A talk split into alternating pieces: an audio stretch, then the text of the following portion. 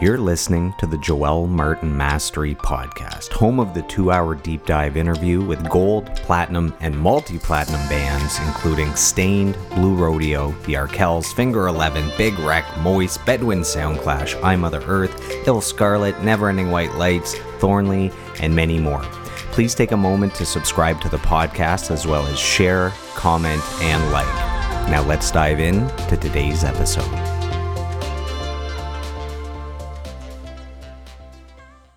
Welcome, everyone, to today's episode of the podcast. Thank you for joining us. We really appreciate it. We are joined by a very special guest. He's achieved a level of mastery as the lead guitarist and backing vocalist for the three time Juno nominated band Hollerado. So, welcome to the podcast, Nixon Boyd. Nixon, how are you? And how much has your life changed over the last few months since becoming a proud papa? hey, Joel. Um, great to be here, man, first of all. And uh, what a question to start with. Um, it's been an absolute blast. Uh, you know, with uh, you know, along with uh, the arrival of our kid, our little boy. Um, you know, my wife and I were both in the arts. Uh, so um, you know, on one hand, we make our own schedules, which makes you know parenting uh, in theory easier. But on the second hand, you know, we we're constantly juggling a lot of projects. So uh, we're um, we're learning how to cover for each other, how to ask for help, um, how to you know make the most of our quality time together, um, uh, and uh, yeah, how to make it all work. And on a scale of one to ten, how sleep deprived are you? you know what? I'm not bad right now. I'm, I'm maybe at a like a six or a six and a half. Um, he, you know, we I think we got really lucky. We got a, a good sleeper uh in in the house. That's like the number one quality you could ask for it's a, a huge quality yeah. It's you know it's uh made it really easy to um to like the little guy. Um uh, during the first few weeks uh, that wasn't the story but he uh yeah found his groove really fast. So that has helped make things work a lot as well. And for someone like me that doesn't have any kids can can you put into words uh, how much it, it it changes you as a person. My understanding is we're all a, a, little selfish. It's just uh, you know we can we can be nice people, we can be giving, but there's this underlying selfishness of like this is my life, this is my adventure, I'm number one.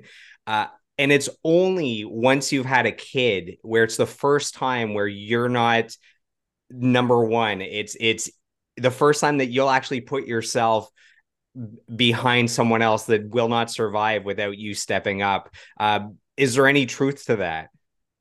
Uh, I mean, definitely. Uh, you know, I think we all like to think of ourselves as you know nice people, generous people, um, but I think you don't realize, uh, you know, just how generous or how maybe ungenerous you are with your time uh, until there's uh, you know somebody out there that you know truly needs you for their you know for their survival for their upbringing um, for their development. Uh, you know i uh, ha- have definitely had to reckon with the realization that i you know i've taken a path here uh, you know as an artist where you you do need a lot of time. You need a lot of time to you know figure out your ideas. Let's say if you're songwriting um, work in the studio takes a long time uh, you know to get a song right um, traveling takes a long time.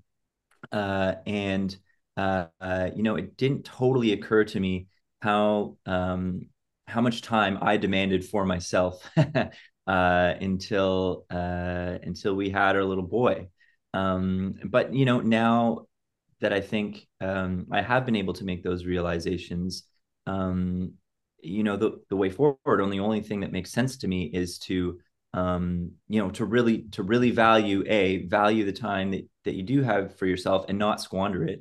you know, uh, you get a six hour stretch to work and you spend zero percent of it, uh, you know, checking your email or scrolling Facebook um, because it's time to work. And then, you know, uh, by the same token, uh, when uh, you are devoting time uh, to a little kid, um, you, you know that is a time where you're also 100% on and you're 100% there for them.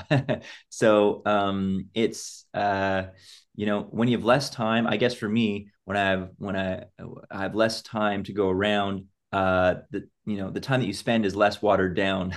It's like it's highly concentrated uh, time doing uh, whatever it's time to do so last question about kids and then we'll dive into your music career here but how how amazing is it that your your brother uh, Jake, who's was also a member of Hollerado and who I've had as a guest on this podcast, he also had his first kid uh, not too long ago. So how amazing is it that you both kind of experience this together? It's, super wicked, and it's uh, weirdly just a co- continuation of how our lives uh, in relation to one another have been. Um, you know, since uh, you know from growing up together to you know starting a band together to touring together uh, and now uh, experience this stage of our lives together uh, weirdly feels normal. That's awesome. Now, uh, I, I like to start off the interviews by sharing with our listeners how the guests and I know each other, just showing the importance of networking, of building community, of fostering relationships. So, in our case, uh, you grew up in Manotick and I grew up in Russell, uh, just a few towns over. And you know we're probably around the same age. So we grew up in the same ottawa music scene uh, in the mid to late 2000s and uh, I, you know i remember your band had this buzz going on and my drummer anto would always talk about Hollerado and they're doing this and they're doing that. So uh, you know i remember you guys going all the way back to the beginning and i actually ended up moving to the GTA and with your success you guys had a lot of stuff going on in the GTA so I uh, I saw you guys in Halton Hills. You were headlining a festival. This was uh, in 2014 I believe and yep. then I was actually in your Desire uh, music video at the Horseshoe. I was there for the filming, and you guys did a concert there. And then, if we fast forward to just a, few months ago, uh, your brother was the special guest at an open mic in Ottawa uh, that that I, I attend, and right. you came out and and we reconnected there. So that's kind of the lineage of how we ended up uh, where we are here today.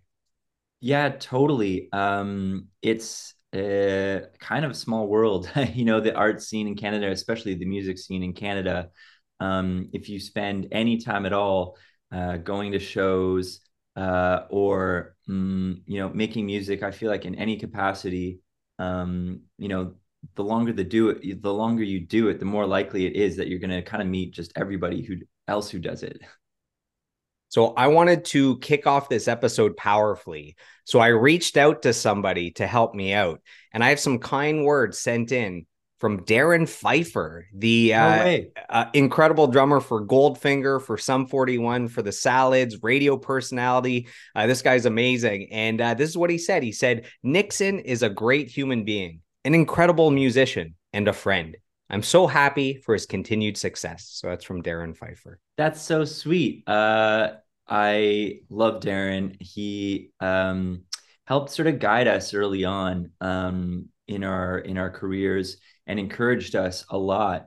Um, took an interest in what we were making, you know, offered like really helpful thoughts when we were extremely green with regards to the music industry.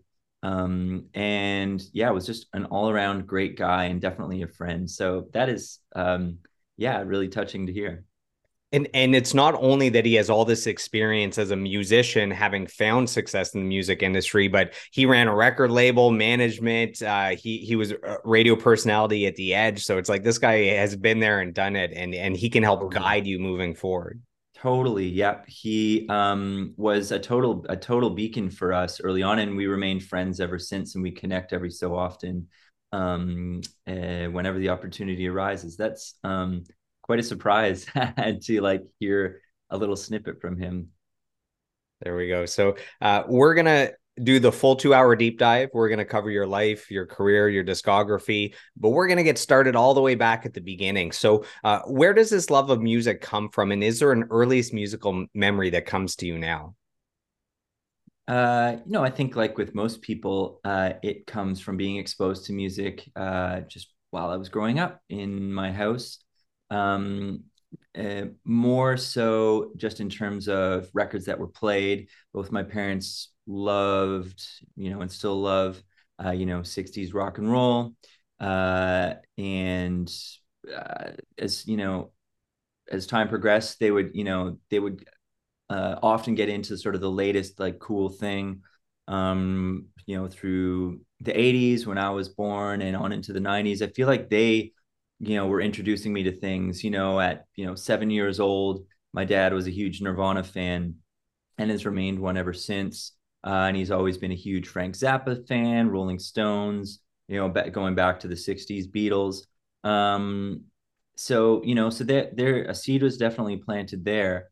Um, but, you know, maybe one uh, of the real drivers of my interest in making music um, and not just appreciating it was my grandfather who um, showed me um, his music uh, and which I also fell in love with. He was a huge fan of Johnny Cash um, and um, you know other other country music from that era, but also big band music, Glenn Miller, Artie Shaw, um, you know uh, Bix Beiderbecke, um, and and going even further back, uh, you know like marching band music, which I loved, and um, I think he caught on to the fact that um, I was pretty intrigued in this stuff um, and so for a certain stretch of my childhood, um, a visit to his place would mean making mixtapes uh, where he we would um, he would fire up his turntable uh, and we would choose a song to record to a tape so that I could take it and we could play it in like my parents' car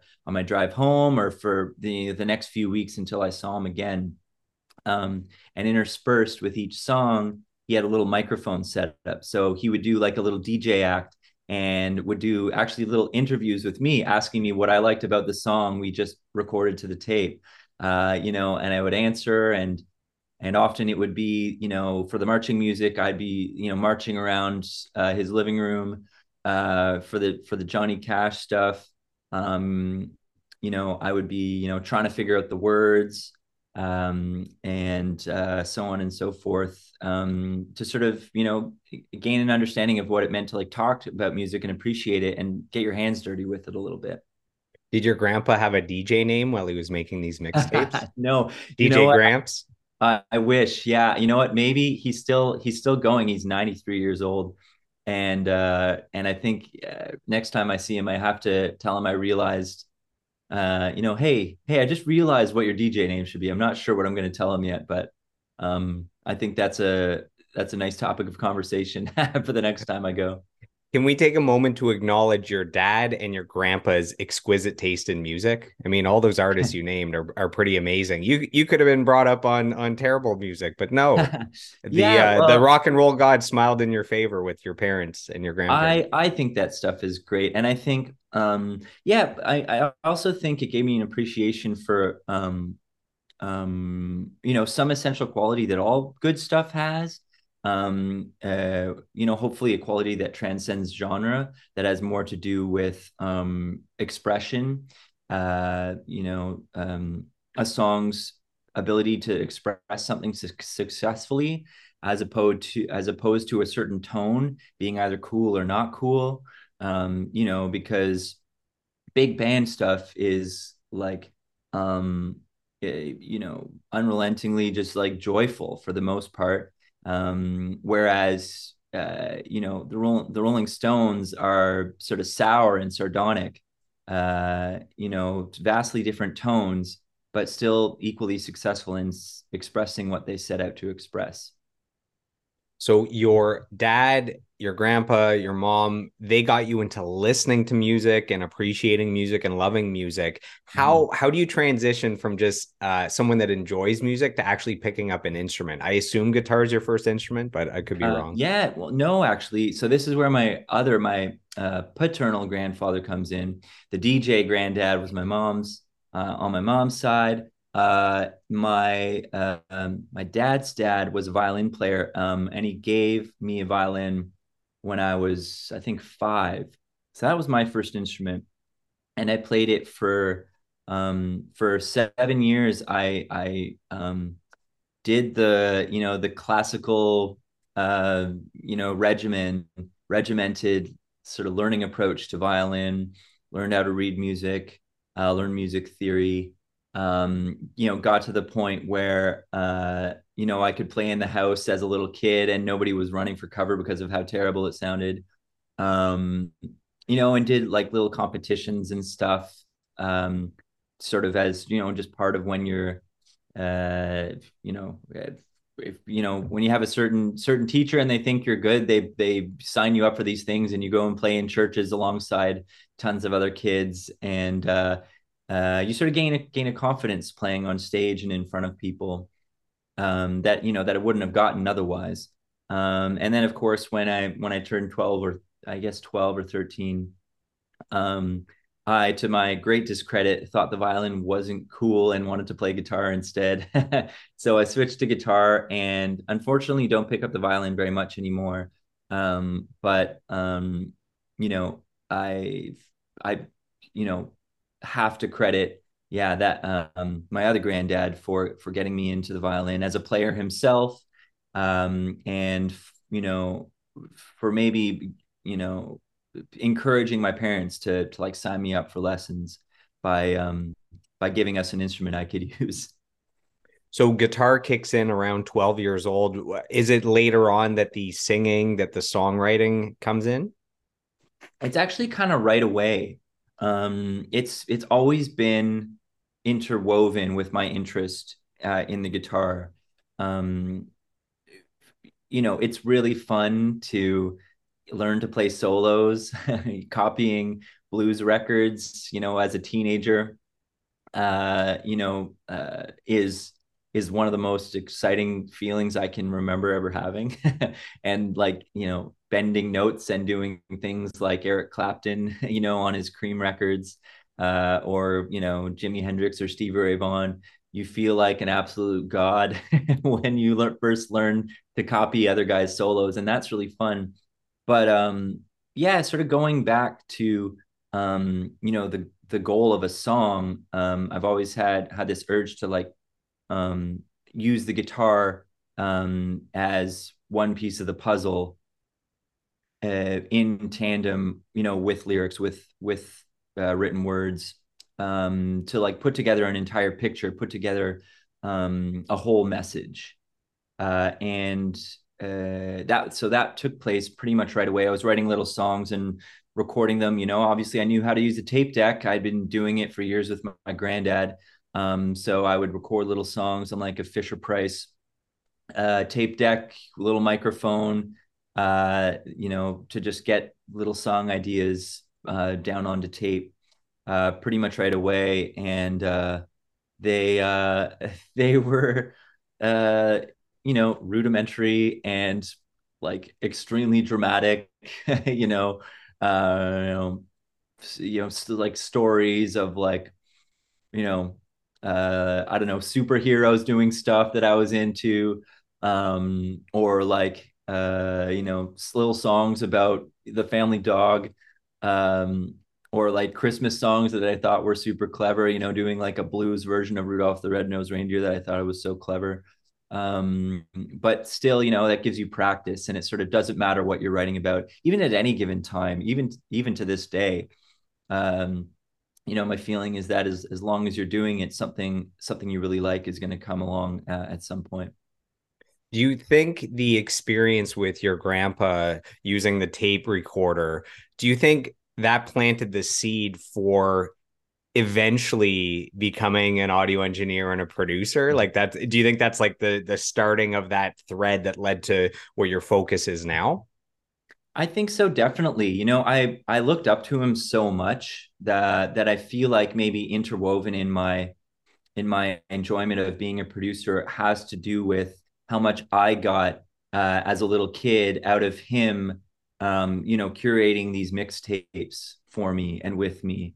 Um, and uh, just you know the level of excitement that goes along with you know the discovery of of new music and the um, you know the sort of capturing it in a way you know even though we weren't making our up our own songs we were making uh, our own mix our own mixtapes we were making our own playlists um, and uh, that's not too different, you know, from you know recording your own song. Every every song comes with its own influences, and you're just trying to capture, um, you know, your own blend of those influences as an artist. And there's something similar to that um, uh, in making a playlist, in you know, literally um, peppering your own influences just as a as a full sequence, as opposed to like sort of meshing them in and hiding them into a single song. And I think there's an absolute kinship there, and I think um,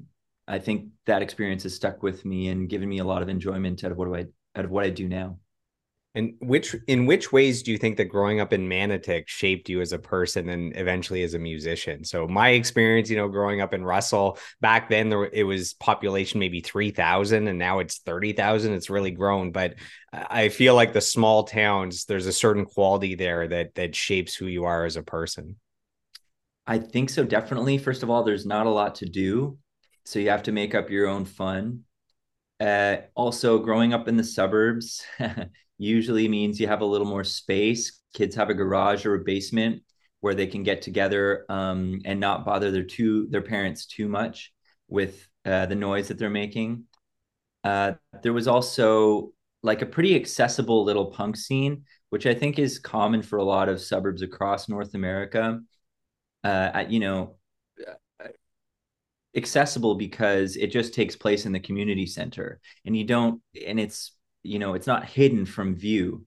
It's happening happening in a way that's obvious to everyone uh, and also they need acts. So if you have a little band uh, in you know in a little, suburban town and there's a punk show happening a month from now your chances of actually playing uh, exist. Uh, it's it's a small time situation and kids are going to go one way or the other but a small town promoter needs bands and if you have a little band and you're you know 14 you actually have a chance to get on stage and play and those were the first i would say like real shows that i did um playing uh, you know those little those little punk shows um in Manotick. And did, did you play in a few different bands before what would eventually become Hollerado? And if so, do you remember any of the band names? Our listeners love hearing these ridiculous early band names? Oh man, for sure. Uh, yeah, punk, I was in two or three little punk bands um, through like you know middle school, so grade six, seven, eight, and then high school, you know, grades nine to twelve, um, and then for the first couple of years in university college before we started Hollerado. Um, I don't remember all the names. I remember one was called None of the Above and we won a battle of the bands because everybody voted on the bands and our name was at the bottom uh, and everybody voted for none of the above for which bands should win. That's genius. uh, having no memory whatsoever of the fact that that was our band name. Uh, but hey you know you take the wins that you can get as a musician and we took that one. That was an important one to add to your your bio yeah. at the yeah, start. my resume yeah, with, without that Battle of the Bands win, there'd be no Hollerado. There'd be no six. I'm just joking, but uh, uh, I, I when I was promoting this episode that you were coming up in the next few weeks as a guest, uh, I put out the bat signal to the Hollerado fans to send in fan questions. And I got a ton of questions. So I'm going to sprinkle them throughout the next two hours. And I got the first one here. So this is from Michael Wynn. And his question is Where does the first name Nixon come from? Do you have any history behind that? Oh, that's funny. Uh, I know Mike. I know Michael Wynn. Um, he's uh, like he's basically my cousin. so it's funny that he would want to ask that question. I guess it's funny he's never asked you that personally. Yeah, he, just sends it me, into a podcast. He was at a he was at a show at Royal Mountain Records the other day that I was at, and he literally could have asked me. Um, the, it's a family name, so it's my um, mom's grandmother's maiden name. Uh, and uh, but I like to tell people that my my friends are just hardcore Republicans. There you go. Yeah. Uh, as as a kid, if I were to ask you what you want to be when you grew up, what would you have answered? So let's say, you know, at some point you you figured out that you wanted to be a professional musician. But before that, was there anything you wanted to be as a kid when you were when you grew up?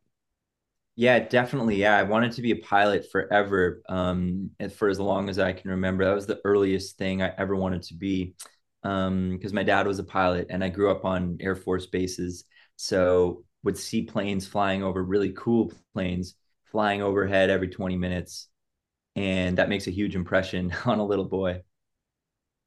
Okay. Um, is it? I've heard that you can't be a pilot if you're colorblind. Do you know if that's true? Have you have you? I don't that? know. I don't know if that's true. I never looked into it hard enough. Uh, as I sort of made my way up, you know, in, in through high school um, and college, um, I I sort of lost the desire to be a pilot. Thought I maybe wanted to be like an aeronautical engineer, so I went to school for engineering and uh, never looked into the pilot thing after like you know age ten or something, age thirteen. Yeah, I uh, don't even know where where I heard that, but I heard that. So I don't know if it's as a pilot. There's certain things if you're colorblind, you wouldn't be able to you wouldn't be able to see that could be potentially fatal. I I don't know. I mean, yeah, def- there are definitely a lot of things. Uh, you know, I heard, oh, you know, you can't you can't smoke weed and be a pilot. Uh, and you know, I don't smoke a lot of any weed any a lot of weed anymore. But there was a time where that would have been uh you know, an absolute reason not to become a pilot. That's a deal breaker you know, right age, there. Age 18, let's say age 18 me would be like, uh, ah, screw that. You know, weed's more important than having a cool job. so if I knew you at 12 and you invited me over from Russell over to Manotick, uh, who who would I be hanging out with? What was Nixon Boyd like at uh, 12? You'd probably be hanging out with me and Jake uh, maybe a few friends. Maybe we'd be try skateboarding. Uh, we might um, we might play a little music. We might jam in the basement or the garage. Um, we might uh, yeah, we might just be hanging out uh, like kids do in the suburbs, just walking around doing nothing, going to get candy at the 7-Eleven. Um, those were the best days. Yeah, those those are fun days. Uh, you know, um, it's just anything anything to pass the time for sure. So if we remain friends from 12 years old to 16 years old and at 16 you invited me over you were excited you wanted to show me some new albums what music would you be playing for me at 16 cool. I'd probably be playing uh maybe a NOFX album uh, other punk albums. I think i was 16 when i when NOFX put out uh, this um, punk opera called The Decline, which is this amazing um, political statement uh, uh, running through an 18 minute song. It's funny because Green Day gets all this credit for coming out with the first sort of political concept album in American Idiot. Um, and they there was a rock opera element to that um, in Jesus of Suburbia, but NOFX did it easily five years before. Uh, and they, I mean, they were a political band from the get go, whereas Green Day was not. Um, so I was really into I was really into that band at that time, uh, and other political punk rock, Bad Religion, uh, Anti Flag, Strike Anywhere, uh, all uh, was really compelling to me at that time, and still is. Um, you know, to some degree, I still I still feel like um, I still feel like that music it has remained pretty current. So with me hosting this podcast, I check the pod the music podcast charts frequently just to see who's doing well, what I can learn from them, where this podcast fits in. And uh, Fat Mike from NOFX has a top 10 pod music podcast in Canada called Fat Mike's Fat Mike, which is pretty cool. Um, so if you if you weren't aware, maybe maybe that's one where uh, you would I enjoy. Actually, yeah, I actually just became aware of of that podcast, and I do have to check it out. I think he, yeah, he's one of my uh one of my all time heroes. Um, and yeah, I haven't listened, but I can imagine uh, it would be um, pretty much nothing off the table kind of conversation. Do you remember the first concert that you attended, and did you ever end up seeing NOFX? I saw NOFX, but not. It wasn't my first concert. The first concert I went to was with Jake and Menno, and it was Green Day and the Foo Fighters um, at uh, you know Edge Fest '98 or '99 in in Ottawa.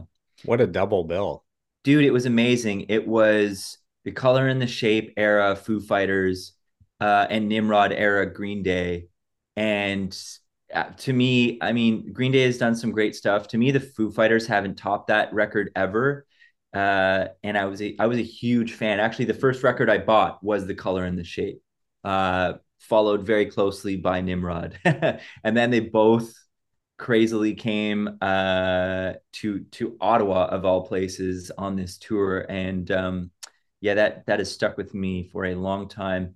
Uh, I wound up crowd surfing and got on Much Music and was so proud uh, of uh, uh, you know, of my ability to be as cool as I thought I was doing, uh, you know, doing the crowd surfing thing, which I don't think I've done since once.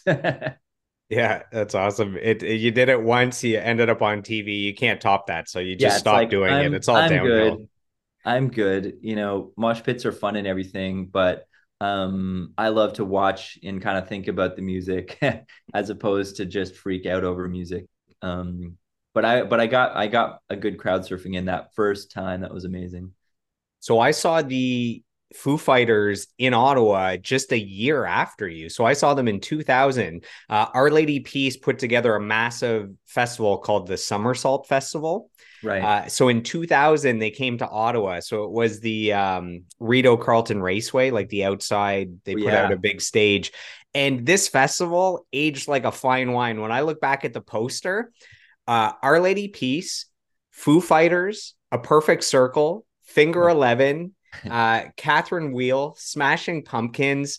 Um, Sum 41 had just put out their first album, so they wow. were the very opener. Uh, Sum 41 Treble Charger, like it was the craziest festival. So good for yeah, good for Our Lady Peace. it's amazing. Yeah, when I when I had uh, their their drummer Jeremy Taggart on the podcast, and I asked him, like, I put up a picture of the poster, being like, "Man, you guys put together such a great lineup for this festival." He said we literally picked our favorite bands and asked if they wanted to tour with us. So that's why it ended up as uh, such a good lineup.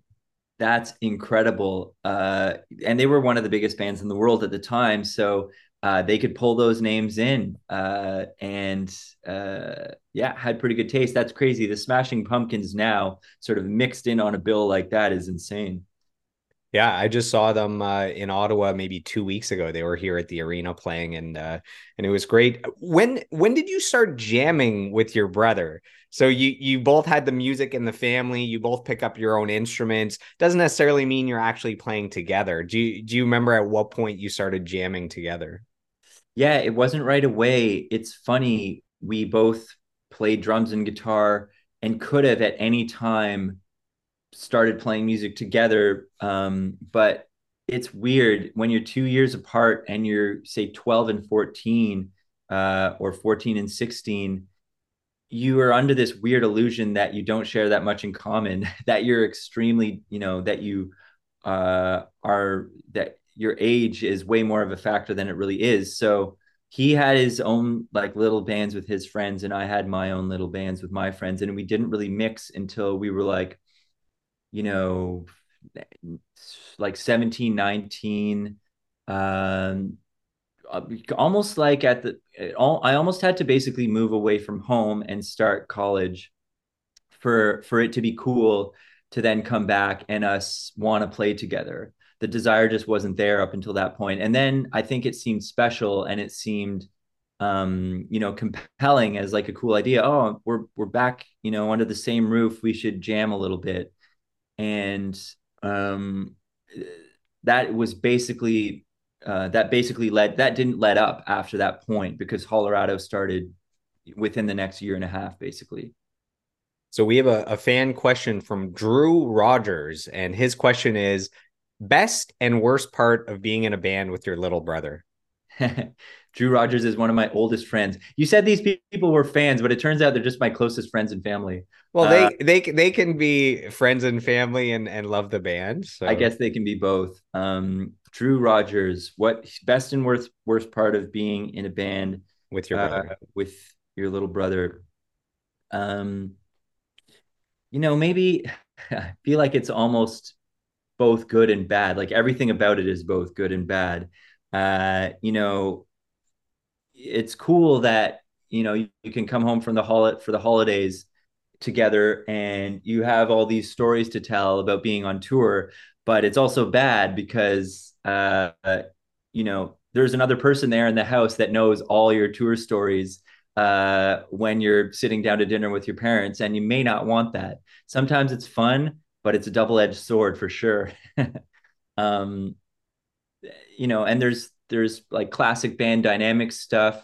99% of the time you get along great but that 1% of the time where you don't it's like it's apocalyptic and it's like a family argument on top of being a bandmate argument which uh you know when those you compound those two things i can't picture a more um you know a more terrible scene a more intense fight. Uh so it's either it's either great uh you know, like I said, 99% of the time, but when it blows up, it it really goes.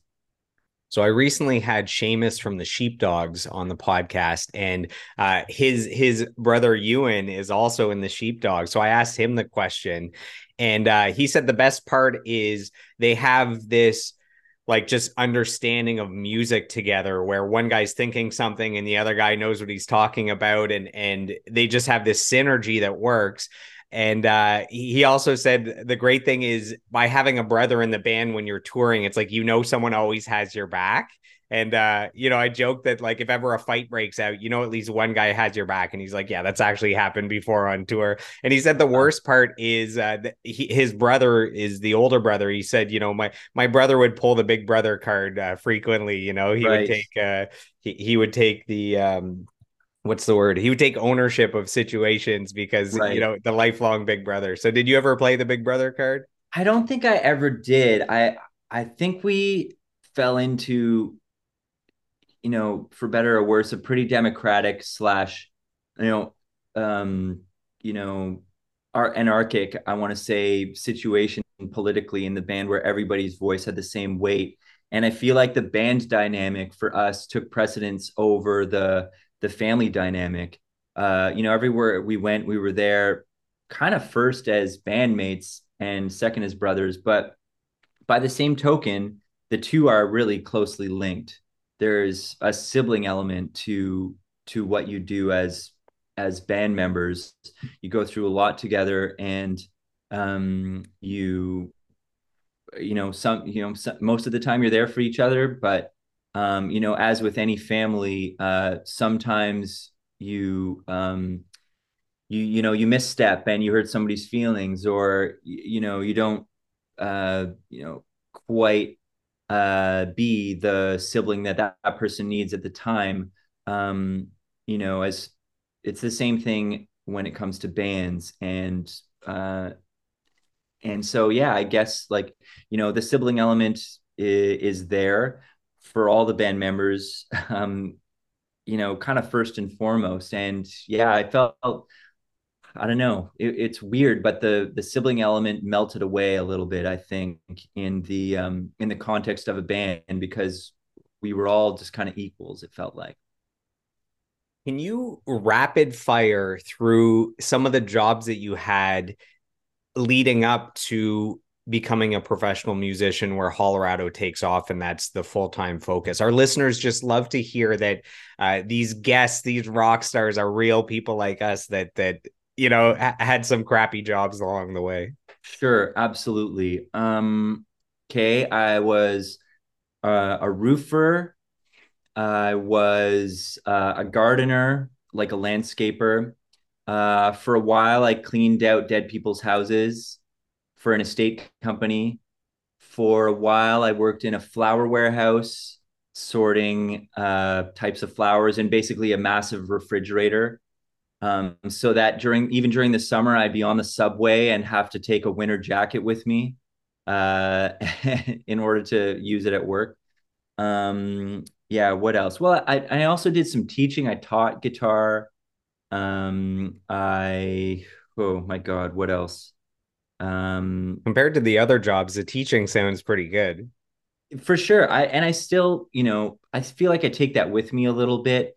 Um, when you're in the studio with a band, there's there's a bit of a leadership role um, happening there, and um, I think the experience of sort of teaching guitar and uh, you know opening people's eyes to um, you know either musical theory or you know cool songs that might inspire them to want to learn them um, has um, a bit of a kinship with the act of producing music. You're you know keeping everybody excited about what you're doing and you're offering up possibilities without pushing anybody in a direction trying to trying to make it so that everybody in the room has their mind open to to possibilities. And um uh, and and good ideas as they come along. So yeah, definitely, I I certainly didn't mind teaching, um, and uh, yeah, I'm just trying to think of any other like just really. Oh, of course, we we had a moving company.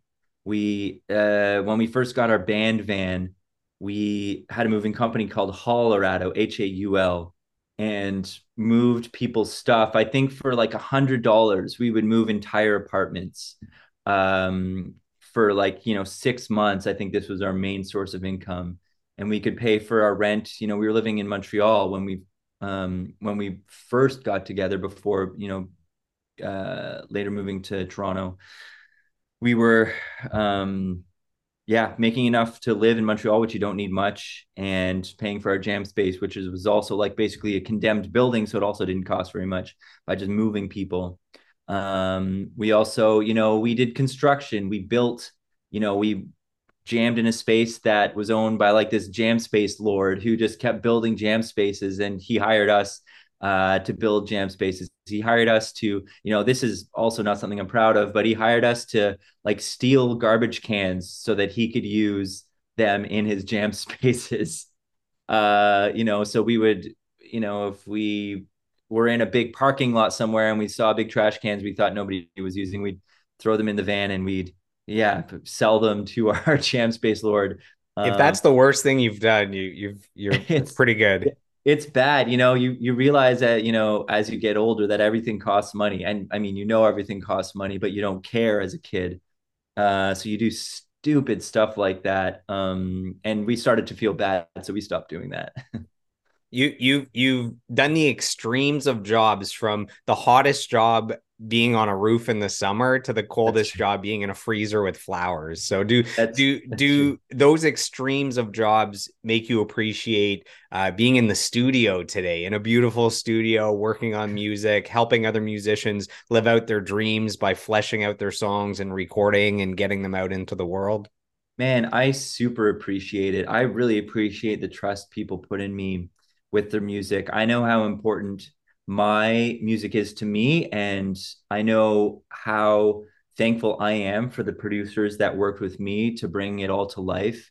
Um, so I, you know, being on the other end now, uh, a lot of the time, I really appreciate the people, the trust people put in me, and I also appreciate the expectation they have um, that, you know, that a we're going to make their uh, make their project as good as it can be, and B, hopefully it even exceeds their expectations.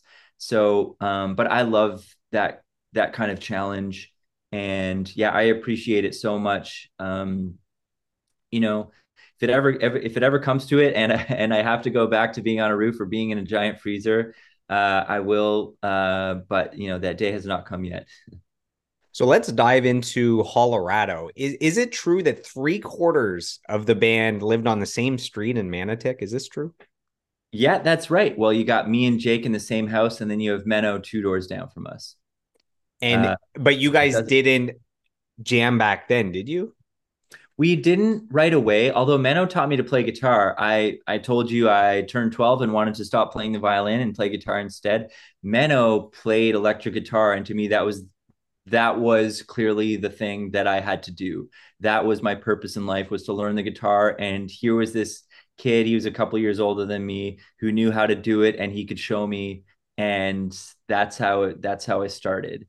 Um, and, and uh, the seeds were for the band were planted in that moment. You know, when he started showing me songs that he liked, I would learn them. I, you know, sometimes he would say, "Okay, bring a song that you like, and I'll show you how to play it." Uh, and I would do that. You know, blues stuff, punk stuff, rock stuff, and we, you know, it turned from being lessons into a little bit more uh, of like, um, just like a musical show and tell uh, you know, after a little bit of time. And we didn't start the band until I want to say eight years after that.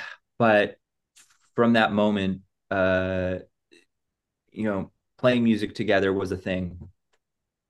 And where did the idea of actually starting a band together come from? You guys already knew each other. You had already jammed together. Um, who who got the idea that hey, there might be some some magic here? Menno had a band that was wrapping up. Um, I guess he, they had been playing for like 10 years. They were called the Delegates. I don't know if you've ever heard of the Delegates. So I actually, uh, on Twitter, somebody that became a fan of the podcast after the Jeff Burrows, the last episode with the Tea Party, um, he sent me a text saying, ask ask uh, Nixon about the delegates, and I was like, "What the delegates?" So I had to look into it, and I couldn't find anything about the delegates. And I'm like, "Are you sure you have the information right?" And he sent me a picture of the album that shows Menno in the delegates, and I was like, "Wow, this guy's super like." Did a deep dive beyond what I could find. So I I know yeah. of the delegates because of a fan that sent in a question. So totally. Uh, and they had been touring. Uh, I think they made three records, um, couple great records, anyways. And they were wrapping up. They uh, some guys were moving away, and that was winding down. Uh, I, you know, was in a band that was also wrapping up, uh, and was in, you know, was in college at the time, but we started in we started just like exploring the idea of making music together writing songs together and it started you know it started pretty casually just you know getting together um every once in a while to mess around with pro tools uh in you know just our kitchens or our living rooms or basements or whatever just briefly without really the goal of finishing anything um uh but i can't I can't remember how the conversation went. There clearly was a conversation about yeah, really trying to write songs, and um, you know, we were all busy with other things. You know, I I I think I had a summer off of school, yeah, as did Jake, and you know, Menno had a like a little time as well. I think he was working a job of some kind.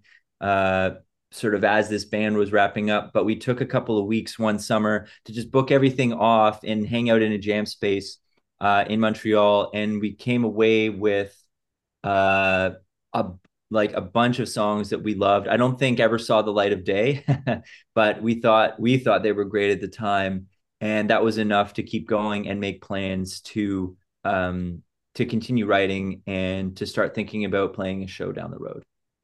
Is there a story behind the band name Hollerado? It's it's such a unique name. Man, honestly, we loved the name Japandroids. We thought it was so funny and a cool uh what's the word portmanteau of words. Uh we wanted to do the same thing. and and we just uh threw uh you know kept throwing ideas around. I feel like it took us a month of just throwing ideas around for uh, for names that had the same vibe as that or had the same sort of little trick as that.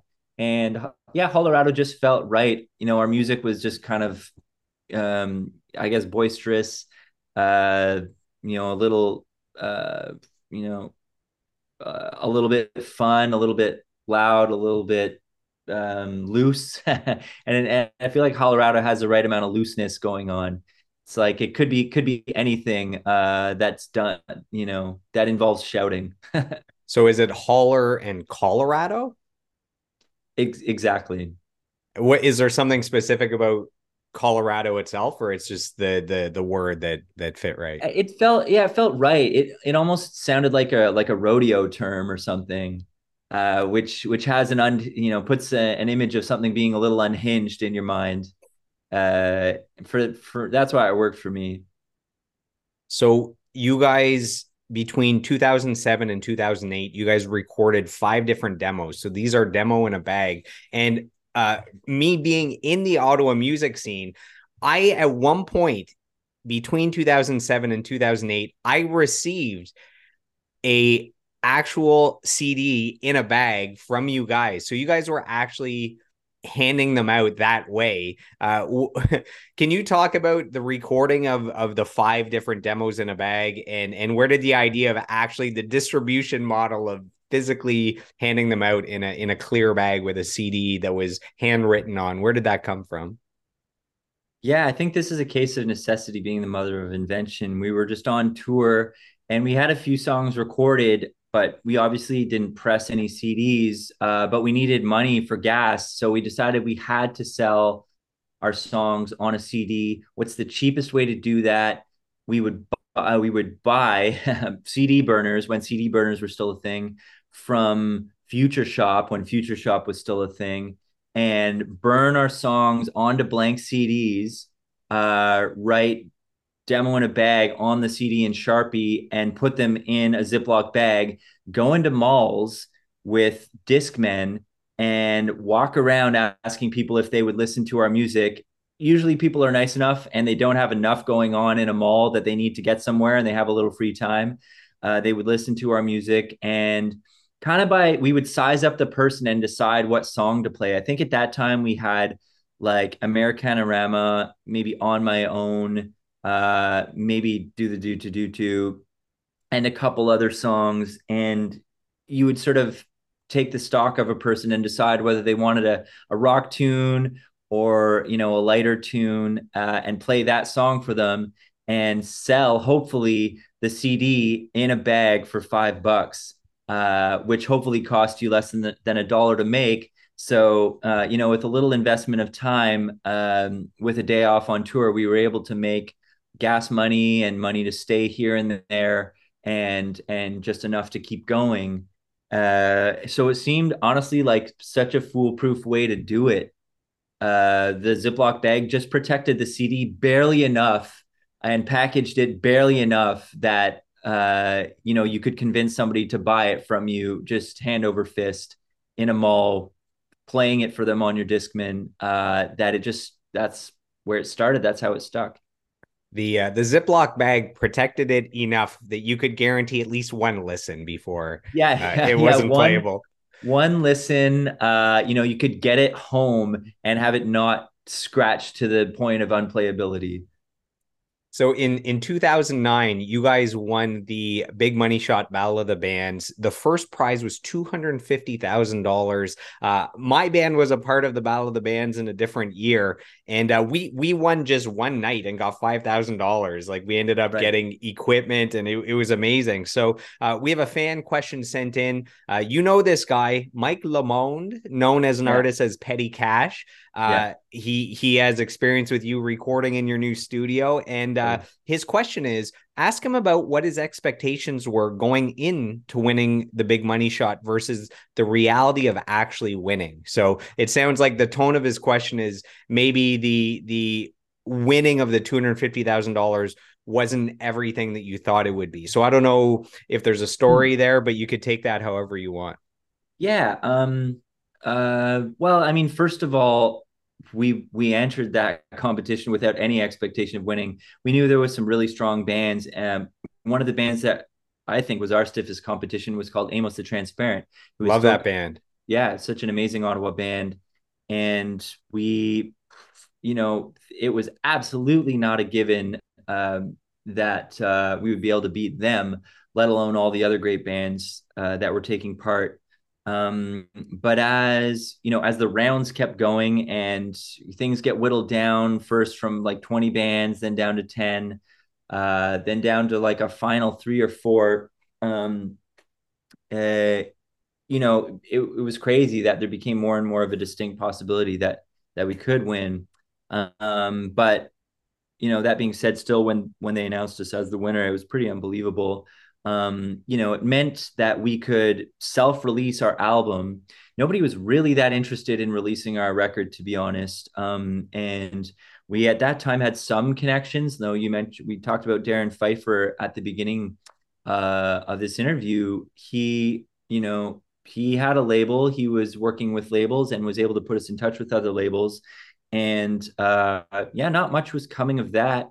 Um, we knew we were starting to be acquainted with um, sort of other people in the industry. Um, you know, just from playing shows, and our shows were getting good, but we we didn't really have a lot of takers when it came to putting out our album. So it allowed us to distribute our record, which uh, was the only reason that we're that we're talking about my music career right now. Um, you know, it allowed us to do everything ourselves um, and sort of maintain creative control too along with it um, you know because we weren't begging for money from a label. Um, there were you know we uh, we also didn't have uh, sort of any, any creative thoughts coming from any label. So we maintain total creative control in that way. Um but you know when it when it came to the expectations it's like it seems like all the money in the world and it really is like like so much you can do so much with that and we wouldn't have been able to do what we did without it. But you know at the same time you know there are still bands who get like you know and artists who get like million dollar million dollar investments um, to kick to kick off the recording and marketing of their first record. And uh, you know to to a certain degree uh, you know you can you can only compete uh, to to to a certain level, you know, depending on what your budget is. And you realize that really fast. We made we made that money last. We recorded multiple albums with it. Like I said, we distributed. We bought a band van. You toured. Uh, we were able to buy like decent gear and record in better spots. But you know, four people living off of that for like 10 years doesn't go very far. Uh, you know, luck- luckily, um, you know, it allowed us to to um, invest in ourselves in a way that we, you know, um, we're able to to live off of our music. But you know, at the same time, it's uh, uh, you know, I guess my expectation was that is that it would last us forever, and it definitely didn't last us forever. So you're talking about the uh, record in a bag that you guys self-released in 2009. Uh, so it had the three singles so americanarama juliet and got to lose. Uh, i have it up here on my wall of fame. Uh, i got the album cover here and i remember getting it back in 2009 or 2010 and I remember listening and thinking, wow, they've done it. Like they've made a, a, local Ottawa band has made this incredible album. And I still listen to it to today. Uh, it, it's such a fantastic album, start to finish. And uh, that's why it's displayed here on the wall of fame. These are my favorite albums from guests that have been on the podcast. And I guess so. You guys made it available at the start as a free digital download was that you were saying because there wasn't a label in place and you knew you had a great album you just wanted to get it out there? I think we were so proud of it we just wanted to share it. Uh, and you know the industry was changing a lot at the time. There was um, you know a pretty quick shift away from cds being the main thing to um, you know to to downloading music. At the time streaming wasn't a thing but downloading certainly was and yeah, it's like we cared less about, you know, making whatever $10 for one CD and more about making fans that we felt um, you know, hopefully if they liked the record, they'd stick with us for years, you know, which is worth way more than $10 for a CD. So so that was that was our thinking. And yeah, it's like that was part of it. And again we were just so proud of it that we wanted people to hear it. So we wanted to be there there to be no impediments to somebody listening to it if they wanted to download it for free whatever you want. Uh, just take it and listen to it and hopefully we would see them at a show. And was record in a bag was it made up of the best songs from the five different demo in a bag uh, volumes or was it new new music it was a combination. It was definitely some of the best of the best that we had written over the first sort of two years of writing songs. Uh, but there was also, yeah, there were also a few new songs. On My Own was a really early song. Americanarama was early-ish as well. Um, but stuff like Fake Drugs uh, and Juliet were were new. They were songs that we were writing um, within you know a few months. Uh, we started writing them a few months before going into the studio, and finished them in the studio.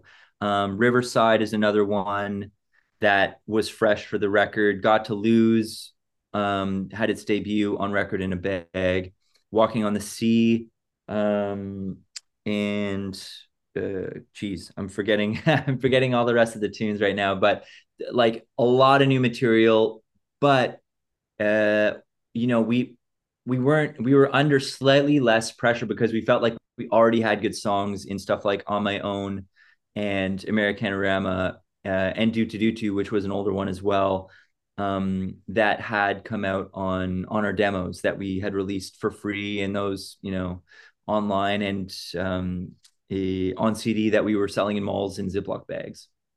So a year after you guys released it as a free digital download in uh, 2009, in in 2010, uh, Arts and Crafts re-released the album. How did you how did you attract their attention? I think uh, well, I think they just approached us. Um, I think we, you know, we sort of proved ourselves by putting our record out ourselves, and you know, I will say as an aside, that's increasingly the model that labels take. Bands really have to prove themselves on their own before labels will take them on for the most part in indie music anyways. Maybe it's a little bit of a different story in pop music. Labels find, still find undiscovered artists and um and uh, you know sort of bring them along uh you know to a place where they are massive stars. But in indie music it's still this way um, you kind of have to prove yourself. And we did. Our shows were getting bigger. Uh, our you know CD was doing well. We had at least one song starting to appear on the radio. Um, and actually, Darrin Pfeiffer was the first guy to play one of our songs on the radio. He played Juliet on the Edge. uh, so thanks, Darrin, for that. Man, I, I forgot about that. Um, but I think that attracted arts and crafts, and we wanted a wider distribution than we were able to do ourselves. So it was really beneficial to us to tap into their network, their distribution network. Um, so yeah, it was a no brainer for us. And I think, you know, maybe we were, maybe it's the case that we were begging them to distribute our album and they finally relented. So the the first single, Americanarama, uh, it had two music videos that were both great but very different. What was the reason behind having two different music videos for that one song? We made one that with Dave Foley that we thought was great. We thought it was a funny sort of takedown of Dov Charney, the American Apparel owner, uh, who we thought was just a total slime ball. Uh, and we had a great time making that one and i still love that video. Um, but we got the opportunity to work with this up and coming director greg jardin who's done some amazing amazing things since.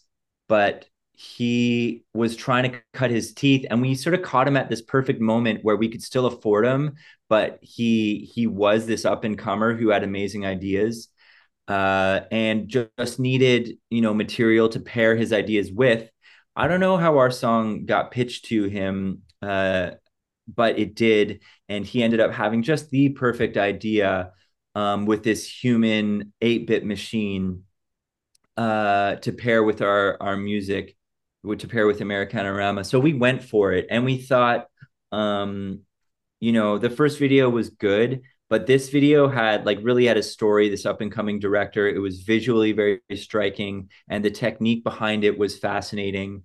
Uh, and we felt like um, it would just add to the discussion around our music and it definitely did. And that was the kind of like one take video right? The one you're talking about? That's exactly what i'm talking about. Yeah it's um, a grid of people arranged in a uh, like a 30 foot high scaffolding uh, yeah, with a series of cues uh, uh, that they had to uh, undergo with like massive sort of cue cards, sort of human sized cue cards, a series of cue cards uh, that they had to memorize for the duration, not just of the song, but it was a slowed down playback. So it was like a 10 minute, uh, you know, a 10 minute choreographed dance, basically, that all these people in this in this huge grid of scaffolding had to do, um, organized all in in the mind of the director um, of Greg Jardin uh, ahead of time and drilled for the course of like a a long weekend, three days maybe in the row of drilling and practicing, and then just one day to shoot, one day of execution to get that perfect take. And I think we did maybe eight takes of it. And I think it was the last one or second last one that is the one in the video. That actually doesn't sound like that many takes for how how complicated it, all, it. That's how a well-oiled machine you guys were having practice. I suppose. It was all in the practice. It was practice, practice, practice. And then now we're doing it. Cameras have to be locked off, focus has to be pulled. Uh, you know, uh, everybody has to have everything memorized down to the last detail. Um, but it really it shows you how good humans are at, at remembering stuff if you just do it enough. Yeah, well, you you guys thought if you made this cool video with this up and coming director that you know maybe it could get more eyeballs on the band and on that single and you guys were right because I remember seeing that video because it went viral. I, I remember people sharing it, people talking about it, articles about it. So that's how it came to me. I was like, "Oh my god, Hollerado! Like they they have this incredible video and it's gaining traction. Um, so I I think that paid off. Do you remember it going viral? Like it it had like hundreds of thousands of views back when I first saw it. For sure, we I remember that um, moment. It was um, yeah, super exciting because uh, all we were doing, you know, to sort of you know maintain maintain belief uh, in our project was we were playing shows. Okay, good. There's you know 80 people at this show, whereas there was 50 at the last one. Uh, okay, like there was over 100 people um, where we played a couple shows in a row where we sold five CDs at both. That's encouraging.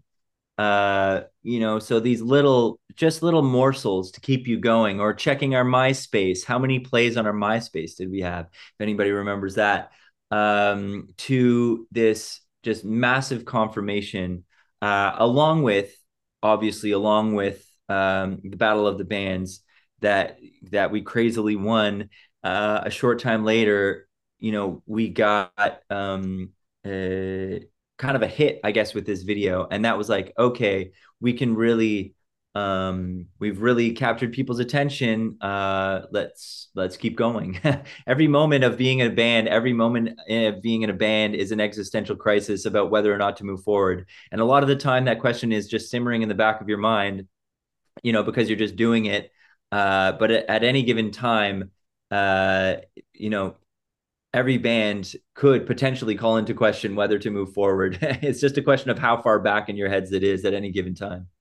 Yeah, I feel like it was the winning of the uh, big money shot with the virality of the music video for the first single, with then starting to hear Juliet on the radio as as a hit. I feel like that one, two, three punch like really uh, shot Hollerado into the stratosphere. Uh, Juliet is the band's most played song on Spotify, 4.8 million spins. That's just Spotify. So who knows what the numbers are adding in Tidal and Apple Music and YouTube. Uh, why do you think people love that song, Juliet, so much? That's, you know, I, I love a ton of different Hollerado songs. I'm familiar with the whole discography. That might be my favorite song. So I know why I love it. Why do you think other people love that song so much? That's a great question. I don't know. I know that I love it, uh, so it makes sense to me that other people like it. Uh, I love I love the musicality of it. I think the lyric is good. Um, you know, I think when a lyric is good and a concept is good, whether or not people are paying attention to the lyrics, um, they it still has an effect whether or not um, it's obvious to people what a song is about i think you can tell when a band or an artist believes in what they're singing about and when they have just a really great message um, and that translates. I think uh, that's infectious. You know that belief in what you're talking about is infectious whether or not you get the message. Uh, and that song is about um, you know an, uh, someone who's on, basically on their deathbed, but having um, you know a healthy perspective on life and appreciating the life that, the life that she's lived. Uh, and uh, I think a lot of people have no clue that that's what it's about, but maybe that seeps in somewhere uh, and uh, gives that gives that song a longevity.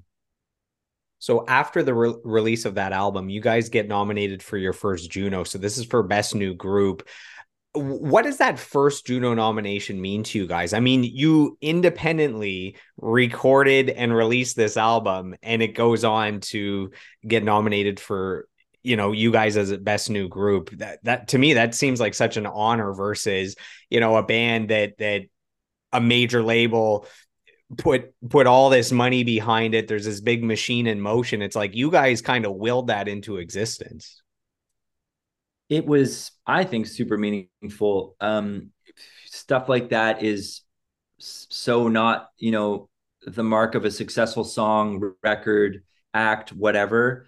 Um, but we you know we were trying to to some degree um, uh, come up with songs that had a universal message uh, and to be to be recognized um, you know uh, from a from a group uh, like I think the Junos are, uh, that um, you know has on their radar sort of stuff that is universal, stuff that is poppy and mainstream. It is what we were trying to do, and I think we were, um, uh, you know, I think it showed us that we were kind of on track with what we were trying to do.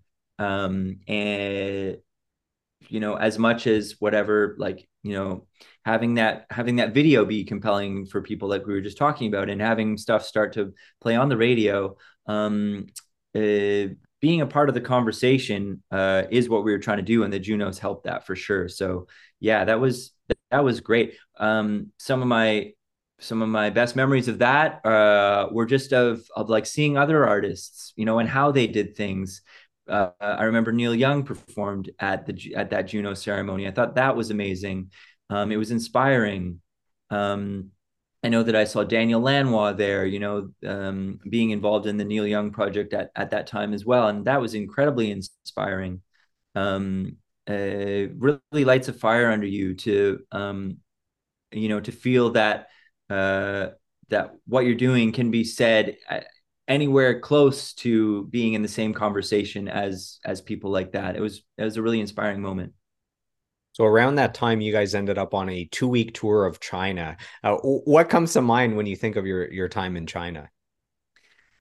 Uh pretty amazing time. The the shows were um, some of the most intense shows that we've ever played. Uh, I think it was a lot of people's um, you know first time seeing a rock show and the effect that it had on on a lot of those crowds was uh, was pretty intense to the point where uh, you know after the show they would almost be in tears uh, wanting to talk to us about what a great time they had. Um, and uh, really yeah really was a testament to um, you know how how badly we need these things how important music is how important community is. Um, uh, and and yeah, and the, those are um, those are shows that yeah that I'll remember pretty much forever. The traveling was amazing too. We had done some traveling as a group, but uh, as far as you know, bonding exercises go, uh, you know, it's a long flight. Well, yeah, locking yourself locking yourself uh, into that kind of commitment uh, with four people uh, is pretty amazing. No matter how well you already think you know each other, um, you know, getting sort of parachuted into a country where you nobody speaks your language and you can't even sort of read the signage, uh, really, yeah, forces you to band together and just yeah, weather whatever weird unknown is coming your way. The uh, survival instinct starts to kick in there. For sure, yeah. This sort of um, banding banding together instinct was pretty strong during that time. So we have a fan question from Jennifer Toy, and her question is: If you never picked up a guitar, what would you have been doing instead? And then, what is your favorite Hollerado song to play? Cool. Um, what do I want to answer first? Uh, if I never picked up a guitar, um, I mean, don't know how likely that is in the grand scheme of things in the screen in the scheme of the multiple uh, alternate the multiverse that, that, exists out there um, but maybe there's one where that happened um, uh, i probably would have um, I think I mentioned briefly I got in, into engineering. I was into planes. I think I probably would have got into uh, engineering of some kind. Um, uh, you know, maybe maybe I would have liked to work on planes. Uh, maybe I would be contributing, hopefully doing something good for the world. Uh, you know, contributing to uh, you know green technologies, uh, which, which, sort of became a late interest of mine in studying engineering that I that I never got to follow through on because I went on tour and made records instead. but uh, yeah, let let's say doing something along those lines. Um, favorite Hollerado song to play. Um, I know I'm trying to think of what the easiest Hollerado song to play, and that would probably be my favorite because you get to just to sit back and enjoy as opposed to um, you know fight for every inch of uh, of how good it sounds or how you know bad it doesn't sound. Um, when when you're playing when you were playing a Hollerado concert and you would look down at your set list on on on the stage, right. was there ever a, a, song that you would get to and you'd always get excited to play that song for whatever reason? Yeah, totally. Um, uh, I mean, everybody loves playing crowd pleasers. I love playing Juliet for that reason. Um, you know, one of the later ones I love to play was Born Yesterday. Um, you know, those are pretty high energy and a lot of fun. I feel like one that always connected was Got to Lose, and uh, I feel like that just that just sat so comfortably um, in our in our wheelhouse, in our range. You know, there wasn't anything um, uh, sort of too athletic about it. You know, where in Juliet I got to hit a real high note uh, uh, when I sing the chorus. Um, you know, Born Yesterday is really fast, and there's a lot of pretty high notes in the singing as well. Uh, but for forgot to lose. It's so breezy, and you kind of can't mess it up. Uh, that that definitely became a favorite of mine. It was sort of like a breather in the set, but still, it wasn't it wasn't a breather in terms of it being you know uh, a bathroom break song. Uh, you know, it wasn't wasn't one that people sort of snooze through. At least from my perspective, it was a nice sort of had a sing along quality to it, um, which always felt like uh, it made like a real nice connection with the audience every time. And I liked it for that reason. So in 2011, you guys released the album Margaritaville 2, The Reckoning. The first single, Good Day at the Races, it became a top 10 hit in Canada. The music video gets nominated for Video of the Year uh, at the Junos. The video uh, features you guys riding and racing on ostriches. Uh, what was that experience like for the rest of the world that has no idea what that's like? uh, yeah, that's another sort of uh, you know, what's coming moment where we were like, what's coming next and what weird thing are, are we going to get to do together? And that was it. It was, uh, it was awesome. You know, I feel like there was a long stretch where we sort of didn't question things and whatever, um, you know, bizarre next step we had to take, we would just take it. And that was uh, in the thick of all that for sure. Um, that was so fun. I think that was the you know the furthest we ever traveled up to that point to to make a music video that was shot in Wichita, Kansas, um, which is how far you have to go if you want to ride an ostrich. Um, eh, and I had a blast. I, you know, I'd never ridden anything. You know, I never ridden a horse up to that point. Uh, might as well start with an ostrich. Might as well start with an ostrich. Uh, a little scary because they're, you know, so dumb. They're liable just to run themselves into the wall and you with them. Uh, and they have no sense of danger whatsoever. Uh, and these massive claws that if you fell off and got stepped on them, uh, you know, and got stepped on by their claws, it would probably hurt, might really hurt.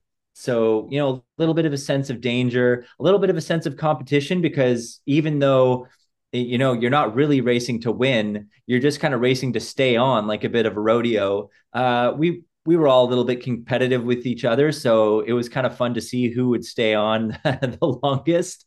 Uh, and i think i did pretty okay. So so it was fun in that way. But also just you know another moment where you know we're we're doing this thing together and nobody else who else in the world is riding ostriches?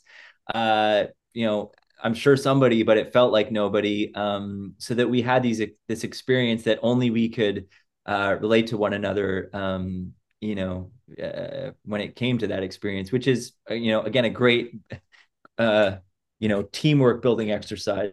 and no band members were injured in the making of that music video. Not seriously injured. A few of us fell off, um, but you know, just merely a scratch, as they say. Just a few flesh wounds. Just a flesh wound.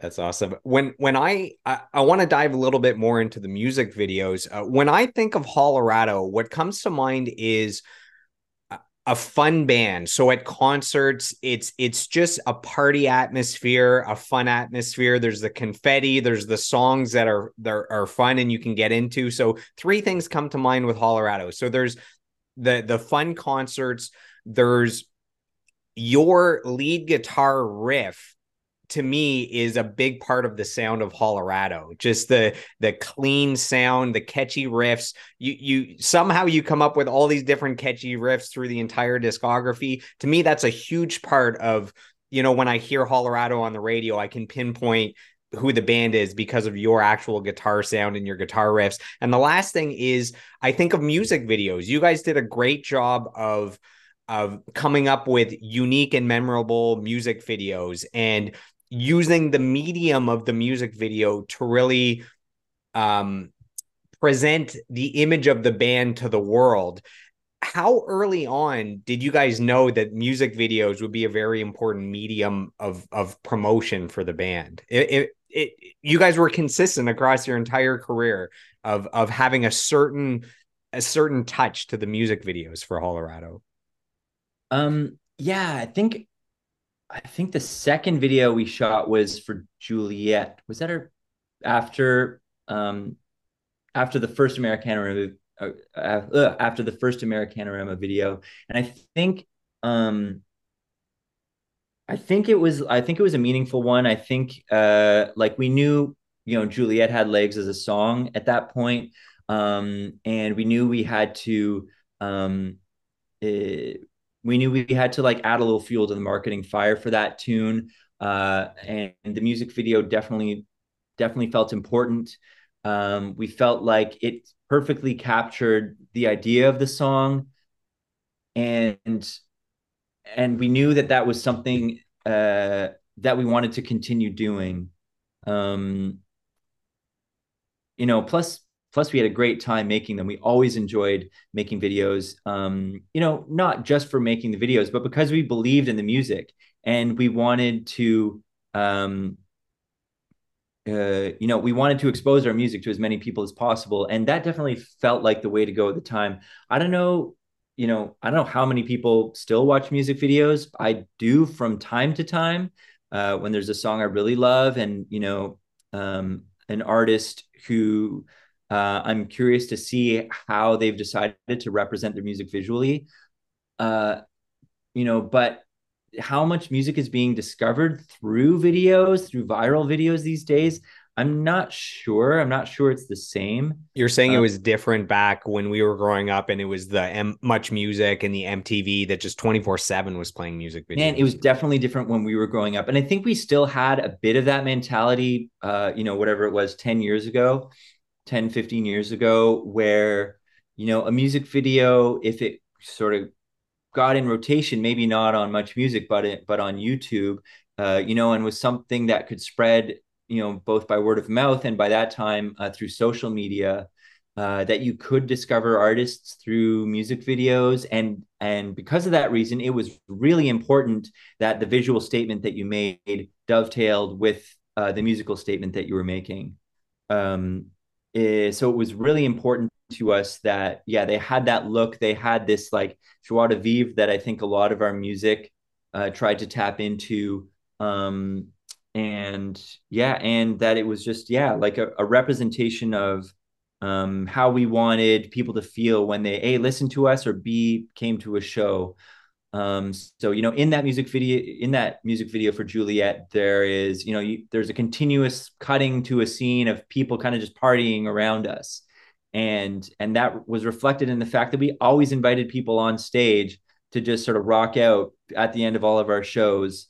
Um, you know that very thing that we did at our shows, we wanted to represent consciously in our music videos So yeah, we went to some lengths anyways to um uh to make our videos feel like like our shows did. In 2013, you guys released the album White Paint. There's three singles Pick Me Up, So It Goes, and Desire 126. Were you guys feeling massive pressure following up the success of Record in a Bag? We, uh, I think we just put, put pressure on ourselves. We, lo- we loved our first record. We had so much fun playing it. We had a ton of fun writing it and recording it. Uh, record two, I, I think was like a little less fun to record. There was um, a little more head scratching. Is this as good as record one? Uh, or is this capturing the same thing? Or, you know, other thoughts of is this evolving at all from our first record? And I think there was a conscious decision to like try to evolve as much as we could uh, while not becoming a completely different band because we liked the band that we were. We, you know, I think when people sort of just make music and don't think too much about it, they can't help but be themselves. But when you do start to think about it, you run the risk of um, sort of masking who you are. Uh, and I think we, uh, I think we encountered that a little bit.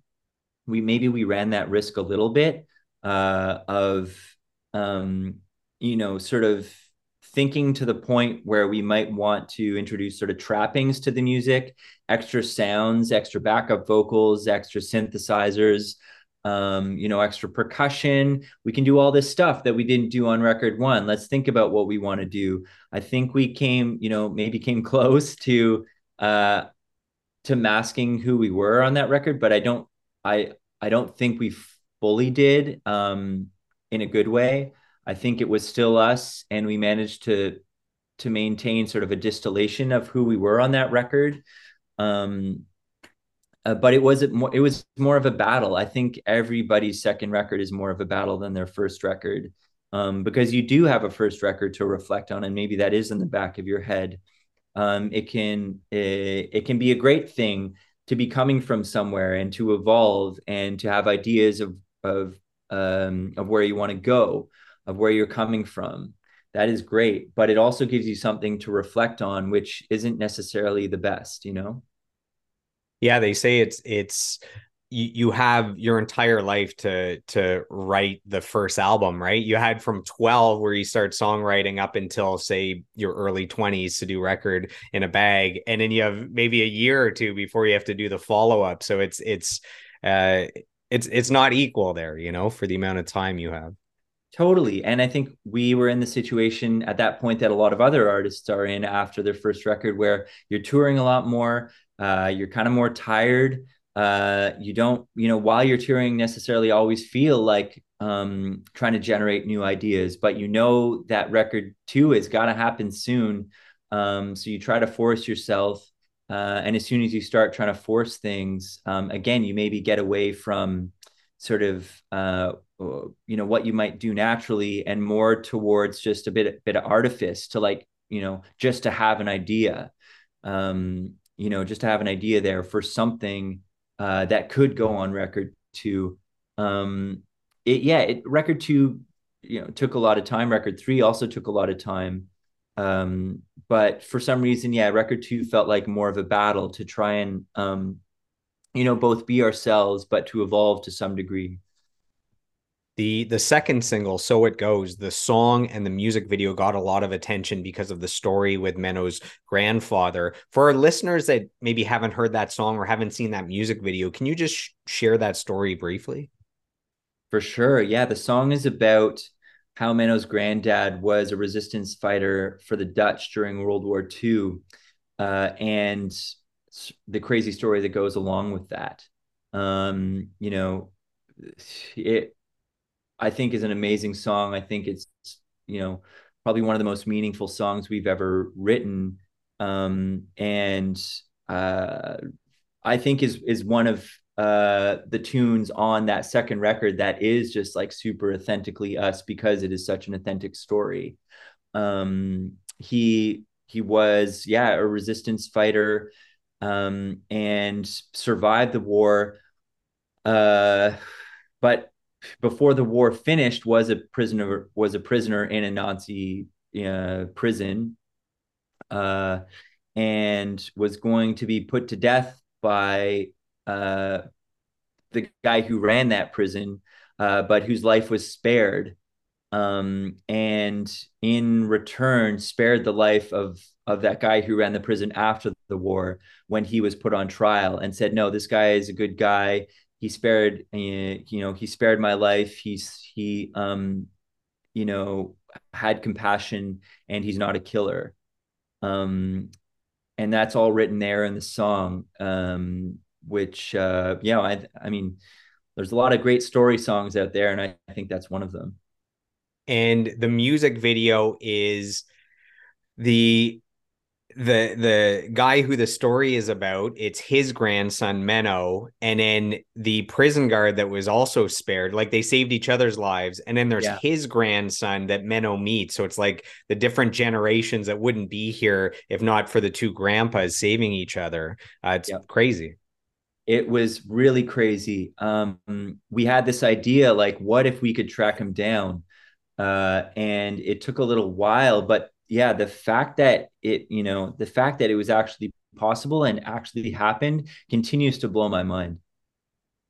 The the cover art for white paint uh, there's a unique story about how you guys came up with that and it, it, goes on to get nominated for a Juno for Recording Package of the Year. So that's the band's third Juno nomination. Can you share the story behind? Uh, I remember seeing a video of the making of the the cover of this album. Yeah, for sure. So uh, the record cover itself, before we get to the white paint portion, is a photograph of uh, a stained glass that Menno's grandfather made later in his life. Uh, and it uh, is a real like stained glass window in a real church in Toronto, and it's still there. So it's a photo of that. Uh, and then the white paint portion uh, is literal white house paint uh, covering up that stained glass, and you know, the idea being, uh, you know, he's gone, but he's still there, uh, un, you know, under under the layers, uh, you know, that exist after his time. Uh, and the white paint peels off and the stained glass is under there and is you know revealed uh, to whatever degree you want to scratch that paint off you know and I, I think that's a great analogy for all of our past and all of um, you know the people that we've had in our lives that may not be around anymore um, you can always delve back uh, uh into the time where they were they were around and they're always there under the surface right so to uh, to uh, apply the paint portion of this cover, uh, we had we threw a massive party in a warehouse and invited basically all of our friends to come join us. And uh, the only rule is just paint some record covers while you're there. We had ten thousand to get through, uh, and so we had you know we invited as many people as we could. It was an absolute blast. We stayed up all night painting record covers. And then in the sober light of day, we realized that we only painted about a couple thousand. with everybody partying so much, we kind of forgot to do the main job. So we had to go back to that warehouse for about another week uh, with the only aim of finishing covering all the records that hadn't been painted. Uh, and uh, it was painful because we were pretty in pretty rough shape for for a few days following that party. But uh, yeah, we did it, and that's how the records went out to stores covered in white paint. So we have a fan question from Brittany Dakin. Her question is, "What's your favorite? What was your favorite place to perform at?" Okay, cool. Um, that's funny. I know Brittany too. Hey, Brittany. Uh, she's an old friend as well. I inf- I infiltrated your whole friend yeah. group, your whole fan base for Hollerado. Totally yeah. it's so nice of my friends and family to uh to care and to um you know to care about having some answers to these questions uh we played yeah we played so many cool places over the years sounds like this implies a place that i played multiple times you know what um so i'm gonna go with uh, with something that we a place that we played um you know multiple times um but even then there's a lot um you know, there's a there's a few really meaningful places. Uh, we we played one place that we played a lot over the years is the Horseshoe in Toronto. Um, I love playing there and going back there. Um, because it's where you know we played our first out of town show as a band uh, ever was there. Uh, you know, our first experience of being on tour uh, was there. So so I love that place a lot. Um, uh, but I like I like playing in other places across Canada as well. Um, you know, in, in, Ottawa, it's called the 27 Club now, but we used to play Zaphods a lot. Um, as far as rock clubs goes, that's like just a great classic, um, you know, indie rock bar, um, which I really love, um, you know, for that reason. Um, but yeah, like, you know, we we played obviously some bigger stages at times too, and and I always loved playing uh, Blues Fest. Anytime we played Ottawa Blues Fest, I think that is just such a classic uh, festival, and now kind of stands as one of the biggest festivals in Canada that still exists um, because many festivals have sort of come and gone over the years. I think COVID killed a few, um, but that one still persists, and I think it's been amazing year after year. And I so love what it does. Um, you know, not just for Ottawa, but for music in Canada. I think that is such a great institution. So I've always loved playing there. Um, uh, you know, I can think of other places. For some reason, uh, shows in Edmonton are always crazy. People, uh, I, I think, party really hard. Anything that gets them out of the cold winters and into a, so. a, concert. Yeah, I, I think so. Uh, so there's a place called the Starlight Club in Edmonton. I love playing. Uh, it's an old movie theater, so this the floor like slopes downwards towards the stage, uh, which is a really fun quirk about that place. Um, I love play anytime we any chance we got to go to Newfoundland. I always loved because it's uh, it's so different and it's so its own thing.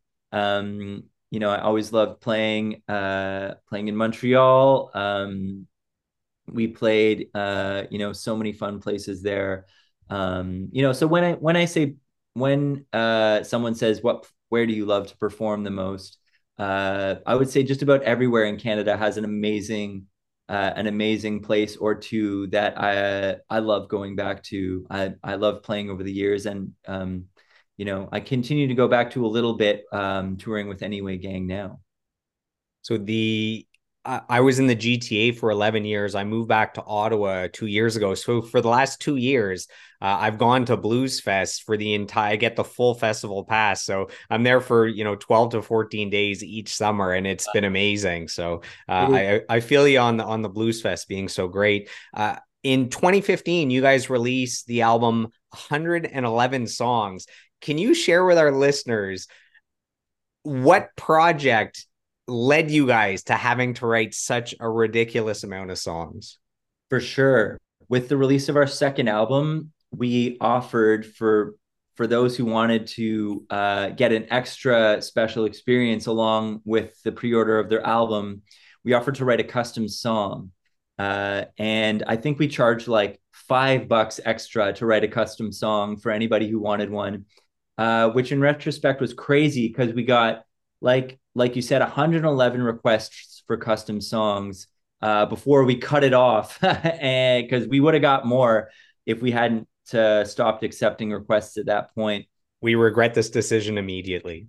We regretted it rather quickly and it didn't take long to get those 111 uh, so we were committed though to writing 111 songs. We spent literally two years in the studio writing and recording all of these 111 songs because for some reason we couldn't bring ourselves just to like whip off silly little songs. Although in some cases we did for the most part we you know we thought about who this person was and they gave us a couple of details about themselves to go off of to figure out a song direction. And we would pour over these details and try to come up with something uh, that was a real song as good as we possibly could. And it took us such a long time. Um, but we we came up in the process with some songs that wound up on record three. So uh, it was a fun project in and of itself. And I mean, we I think we became better songwriters as a result because of how many songs we had to write. Uh, and that was sort of the beginning of me figuring out how to produce music too, because there was so much music to make that we all had to sort of take on uh, production roles. Um, uh, and there was no choice but to you know but to figure it out. And so um, so that was i credit that project with getting me into production. And you guys released one of the songs as a single which was called firefly. It became a top three hit in canada. And i could be wrong but that's the song uh, that it was written for Annie Murphy, the uh, award-winning actress from Schitt's Creek, who's married to Hollerado singer Menno. Uh, how does uh, I don't know. How does that end up being out of 111 songs? So just Menno put a little something extra into that song for her, I suppose. Yeah, yeah. Well, we did. So during that time, uh, those guys' apartment burned down. And oh man, what that song is about. So uh, we did. We all put something something totally extra into that, and you know, because that was a personal story, um, it sort of became close to our hearts, and one that we yes, did for this project, but uh, that we also, you know, we went and re-recorded um, with our producer Gus Van Go, uh, who to do to really give it the the Hollerado treatment.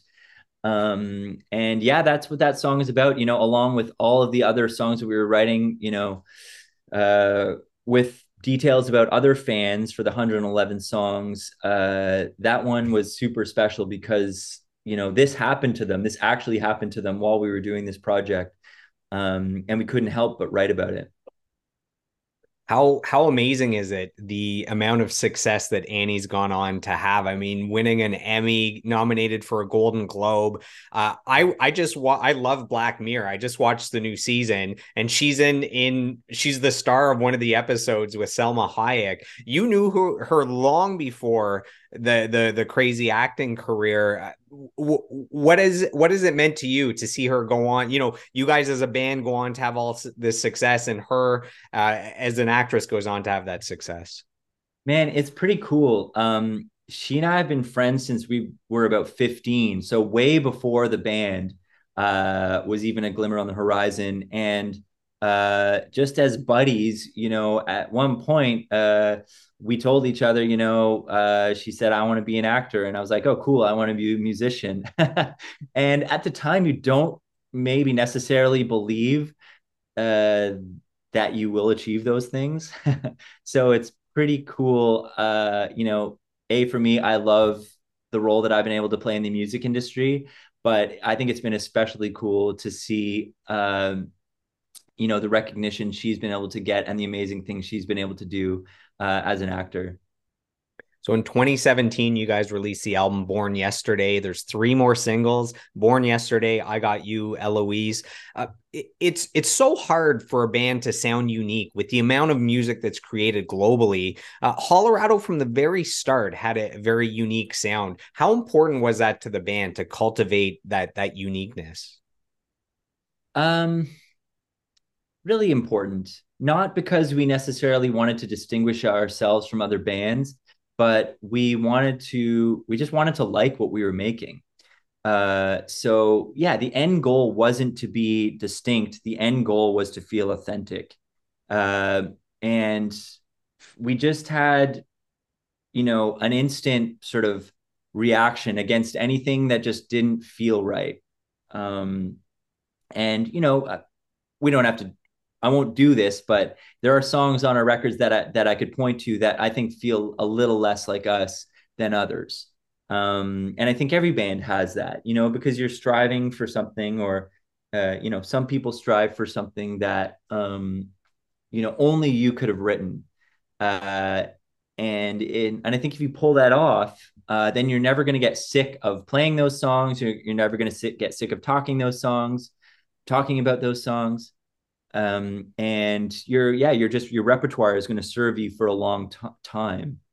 Um, and i think um, uh, you know with with the record you just brought up uh, you know the born yesterday record i think um, we had kind of figured out what it was that we were good at and what made us feel like ourselves.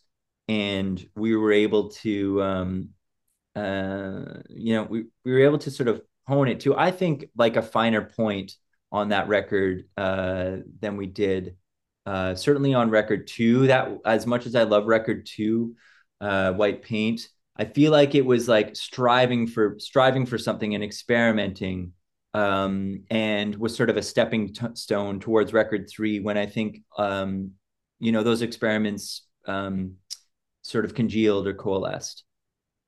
So we have a fan question sent in. This is from Sean Siddons, uh, who's the guy on Twitter that knew about the delegates, and he said that he so he has the delegates albums, and he he said that one day he heard this Hollerado band on the radio and he recognized the voice immediately from the delegate. So he's the guy that knows all this music history that I wasn't aware of. So uh, Sean's question is I know that Hollerado toured the UK in 2017 with Sum 41. Would, would love to know if he has any good stories about that tour. um, that was an amazing tour. That was a really interesting tour um, because Deryck Whibley I mean, famously, you know, this isn't this isn't top secret or anything, but he, um, you know, uh, suffered, uh, you know, suffered from alcoholism for a while before that tour, but then um, got managed to completely kick it, sort of completely cut it out. Uh, and we were on two tours. We were on one with them before before he went through that transformation um, in Canada and the US. And then we were on that one, which took place shortly afterwards, that he just totally um, decided to cut everything out. Uh, and he was so amazing. He was such um, a master of the stage.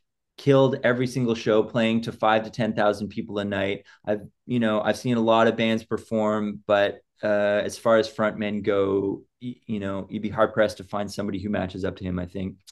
Um, so first of all, it was amazing in that way.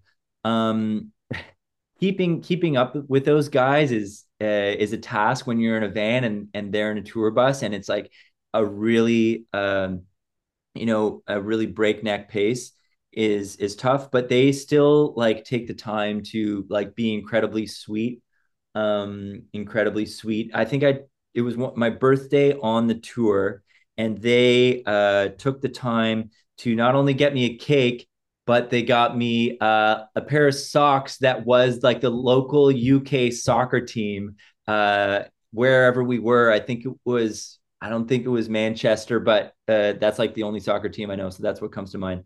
Uh, uh, which was such a sweet gesture. And they always um, found a way to um, make such an intense tour um, have a have a sense of um, you know of comfort and the feeling of being sort of at home with family, which was amazing. And when you mentioned that it was hard to keep up with them, it's they're they're a band with a tour bus with uh, a hired driver, and they could they could sleep at night while the driver is driving to the next city, and then you guys are four band members driving your own van. So while they're getting sleep, you guys are actually up driving through the night. Is that what was so hard to to Basically, keep up? And a lot of opening bands wind up in that position. Uh, uh, where you're like you're huffing and puffing to make it to sound check uh, whereas you know they're waking up in the next town after having slept on the bus overnight uh, you're doing exactly as you said you're driving overnight. There's something really fun about it uh, and when you're in the moment it's like it's like a sport uh, and your adrenaline is pumping and it keeps you going. But at the end of a tour like that uh, you need to sleep for about two weeks So in 2019, you guys released the album Retaliation Vacation. You guys actually knew in advance before releasing the album that this would be your last album and that you guys were going to tour behind it as well. That would be your final tour. Yeah. Okay. And and yeah, it's it's strange. I guess normally it's like you know, a band is feuding and they just break up in the moment you know it's not planned in advance. So it was it just after so many years of being a band and hustling 24 7 it just felt amongst all the band members okay maybe it's time to uh to to go on some other adventures outside of Hollerado? Yeah i think so. Like we um you know we loved the band that we that we became. We loved um, I think the initial idea for our band like so much, and we got to a point where we felt like uh, we we didn't totally want to do the same thing, but we also didn't really want to evolve. like Hollerado to us just uh, you know, like it, you know, like was a, you know, as much a, a, you know, was a philosophy that we didn't want to like you know suddenly break apart and rebuild from the ashes. We wanted it just to exist as we um initially saw it. And we were basically teenagers when we started the band you know or in our, our really early 20s and we got to this point where we're like you know in our mid to late 30s um and where we had to ask the question okay like do we want to keep making records like this um you know with like the, the sort of fun band mentality that you talked about? Uh, do we want to just keep making fun band records? Do we want to evolve? Do we want to try and come, become something different? If so, what should that something different be? Uh, and if we don't want to do either of those things, does it make sense um, just to take a, you know, just to like basically retire the band? Uh, um, you know, for now, let's say, you know, who knows uh, what the future might hold. But it definitely felt like the right decision at that time um, to, you know, everybody wants to evolve. You don't want to just get stuck in a loop and live it for your entire life. Um, and it felt like we were in danger of doing that if we just kept making Hollerado records. Retaliation Vacation uh, was fun to make because we put zero expectations on ourselves. And, you know, because we knew it was our last record, um, you know we didn't feel like we needed to match up to any other thing. So it allowed us to like experiment a little bit with evolving in some directions without worrying about whether we were invent reinventing the wheel or like you know how are we going to brand this record if it's not a normal Hollerado record? Um how are we going to market it? How are we going to market it? What is the feeling going to be? We didn't have to care about any of that stuff. We could just make fun music and hang out in the studio together for a few months um you know one last time uh, which uh, I'm so glad we did it that way. Um, you know, it is it's allowed each of us to evolve individually. Um, you know, Menno with solo stuff and working on the record label Royal Mountain, me with production, um, and also, as you said, uh, rumors of a solo record um, you know, which I'm which I'm working on now. Um, and then you know, Jake and Dean doing their own thing. Jake is teaching. Uh, Dean uh, is working with Collective Arts as as an event manager, so putting on shows, um, uh, you know, and doing his own thing as well. It's allowed us to to do that. And if we do make more Hollerado music in the future, I think it's going to benefit greatly um, from us each going in our own directions at uh, at this point and making that collective decision in advance allowed that album and that final tour to be more of a celebration than like mourning the the death of something. Absolutely. We had nothing but the best time with it. So we have a fan question from aubrey kirkpatrick. Uh, her question is can you think of any memorable fan encounters? Uh, that's cool. Uh, aubrey's also a really old friend. Uh, what's up aubrey? What's up What's up? She lives in New Zealand now, uh, which is crazy. Um, uh, any memorable fan encounters? Um, geez, let me think. There's so so many. Um, we we were talking about Blues Fest uh, a little bit ago. We had uh, some kids who were fans of ours join us one Blues Fest to to sing a tune to sing uh, "Twist and Shout" on stage. Uh, and I think, you know, our minds were blown because they were so good. They played and sang, we played and sang and sort of backed them up um, while while they did their thing. And we've remained friends with them ever since. Uh, so, you know, from it's so cool how we sort of went from them being fans and just sort of like wanting to say hi after a show to um, to them performing with us on a big stage in front of thousands of people and then like maintaining that relationship afterwards.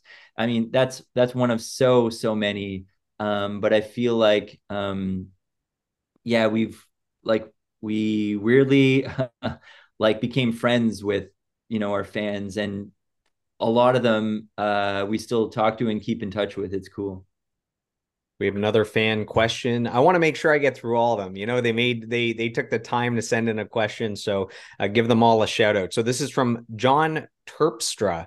Uh, John's question is Hollerado Well, he has a statement first. Hollerado is one of my favorite bands. I saw them over a dozen times, uh, four times during the final tour. Great band as well as a great group of guys. Always friendly with fans and thank and thankful that we attend their shows. His questions are: What is his favorite song to cover?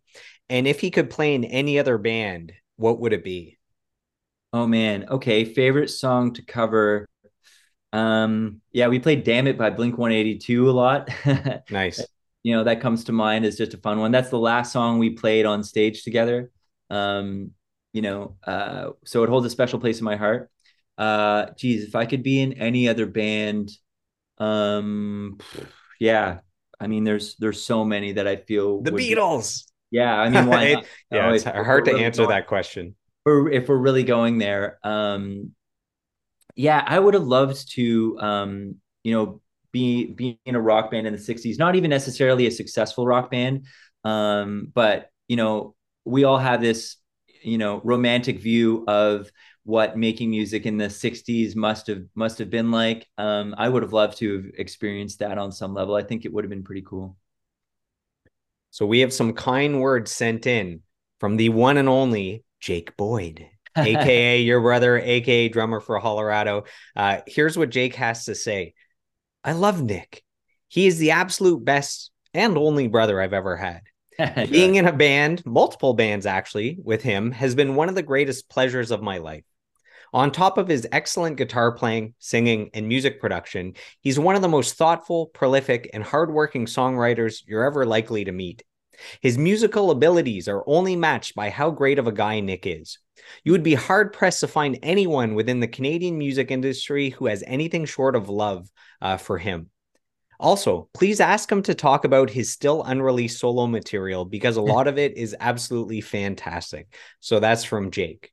Oh, that's great. Um, never hurts to uh, you know to have some words to pump you up on a daily basis. I get that from Jake a lot. I I really appreciate that and he uh, you mentioned and then he mentioned this uh, yet to be released solo album so uh, as we wrap up the interview can you share anything for the fans uh, uh, what the the style of music will be is it just a few singles an ep a full length. Is there any time frame? Not to put too much pressure on you but just as oh, a fan I- we want to know you know? Yeah hey yeah um i'll take every opportunity to talk about it you know and start plugging it. Um it's eh, it's softer stuff um singer songwriter uh stuff um but still kind of with some electric guitars um uh and and some drums. I have a lot of influences uh but you know from sort of softer sort of 60s uh sort of like folk pop stuff um, to sort of more recent stuff, um, Elliott Smith, um, Andy Shauf, uh, and uh, yeah, and and stuff like that. Um, so I'm super excited. I was getting pretty close to finishing it, but then a couple weeks ago, my car got broken into, and I had a few hard drives stolen. One of which had my entire solo record on it. So I'm just about to start from scratch recording it. Oh man, that's heartbreaking yeah, it was one of those moments uh, where you kind of can't believe your eyes, and it's you know the situation was so bad that I had to just kind of stand there and laugh. Yeah, man, that's tough. uh, I have two final questions. Can you can you handle two more questions here? For sure, I can. My my little boy's starting to wake up, but I think we got time. All right, we'll blast through these final two. Uh, when you look back on your life and career, what are you most proud of, and what are you most grateful for?